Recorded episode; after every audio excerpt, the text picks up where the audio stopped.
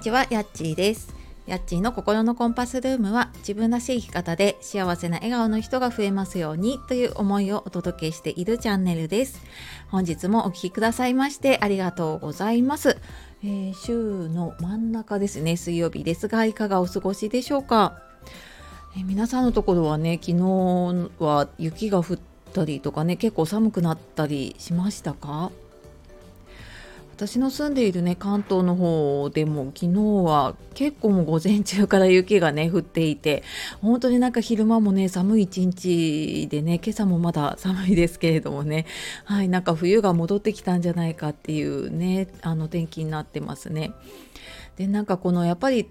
気温の差があったりとかで気圧のねこう変動が大きい時って多分ちょっと気持ちが不安定になったりとか ちょっと落ち込みやすかったりとかでまあ頭痛がしたりとかね体調の不良とかもあると思うのでなんか余計にちょっと気分がね落ち込んだりしちゃうなっていうこと あると思うので、えーまあそんな時はねちょっと無理せずにねあの少しペースを落とすなりちょっと休む時間を取るなりしながらね、えーちょっとゆっくりと過ごしていきましょう。えー、と今日はですねタイムマネジメント続けてますかっていうお話をさせていただくんですが、えーその前にちょっと一つお知らせです、えー4月の10日に、えー私が今ライフうんとライフコーチの活動でやっているエンディングノートをね一冊書くワークショップっていうのをやります。でなんかね自分の将来のこととか親のちょっと将来とかね介護のこと気になるなって思いながらなかなか考えるきっかけがねないという方ね多いと思います。であのまあそんな方に向けてね結構参加される方は30代40代50代ぐらいの方が多いので本当になんか話しながらですね皆さんでちょっと将来の、まあ、就活の本当の初めの一歩みたいな感じでエンディングノートをね書きながら、えーまあ、一冊仕上げるっていうのをねやっていきますのでよかったら説明欄の方から見てみてください。はい、で今日のですね本題タイムマネジメント続けてますかっていうことなんですが、え去年から今年にかけて、まあ、今年に入ってからもかなあの時間の使い方、まあ、タイムマネジメントの講座を私結構何回かやらせていただいています。で、えーこのスタイフを通して、えー講座の案内というかねを知って申し込んでくださった方もね結構いらっしゃったので、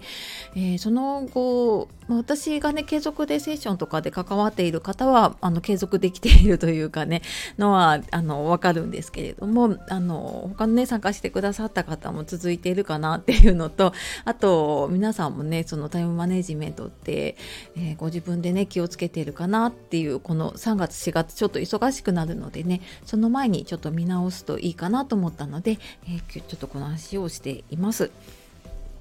で、えー私がねやっていたのは特になんか私そのタイムマネジメントの専門家でも ないんですけれども、えー、とカウンセリングとかねコーチングやっている中で結構テーマって扱っているのが自分軸とか自分らしく生きるっていうことをテーマにしていることが多いんですね。でそこでやっぱりあの自分軸であと自分らしく生きていきたいって言った時にやっぱりその自分軸で時間を使ったりとか自分らしい時間の使い方っていうのができていないと 何かこうやろうと思った時に、えー、と大体その時間の使い方のところで止まってしまうことが多いんですね。なのでちょっと講座としてやらせていただいていたんですけれども、えっ、となんかそのスケジューリングのやり方っていうよりは時間の足し算引き算、うん、この時間は必要とかこの時間は必要ないっていうものでそこを、えっと、判断軸を自分にするっていうこと。うんなんて言ったらいいのかな あの例えば何かこうやらなきゃいけないこととかやるべきことって持ってることって他人軸で時間を使っていることが多いんですよね。例えばなんか家族のためにこれやらなきゃとかなんか自分は母親だからこれやるべきだよねっていうのって自分がやりたいとかね 自分が必要と思っているとかじゃなくって他人軸でどうしてもそういう風になっているのでなんかそこに時間を取られてしまうと本当にその自分がやりたいと思っているね。ものに時間が使えなくなっちゃうっていうことがあります。なのでそのちょっと軸を見直すというかね、えー、と自分の判断軸に戻して、えー自分のやるやりたいことやりたくないことっていうことを組み直すスケジューリングをね、えー、やったとやったんですねその時にね。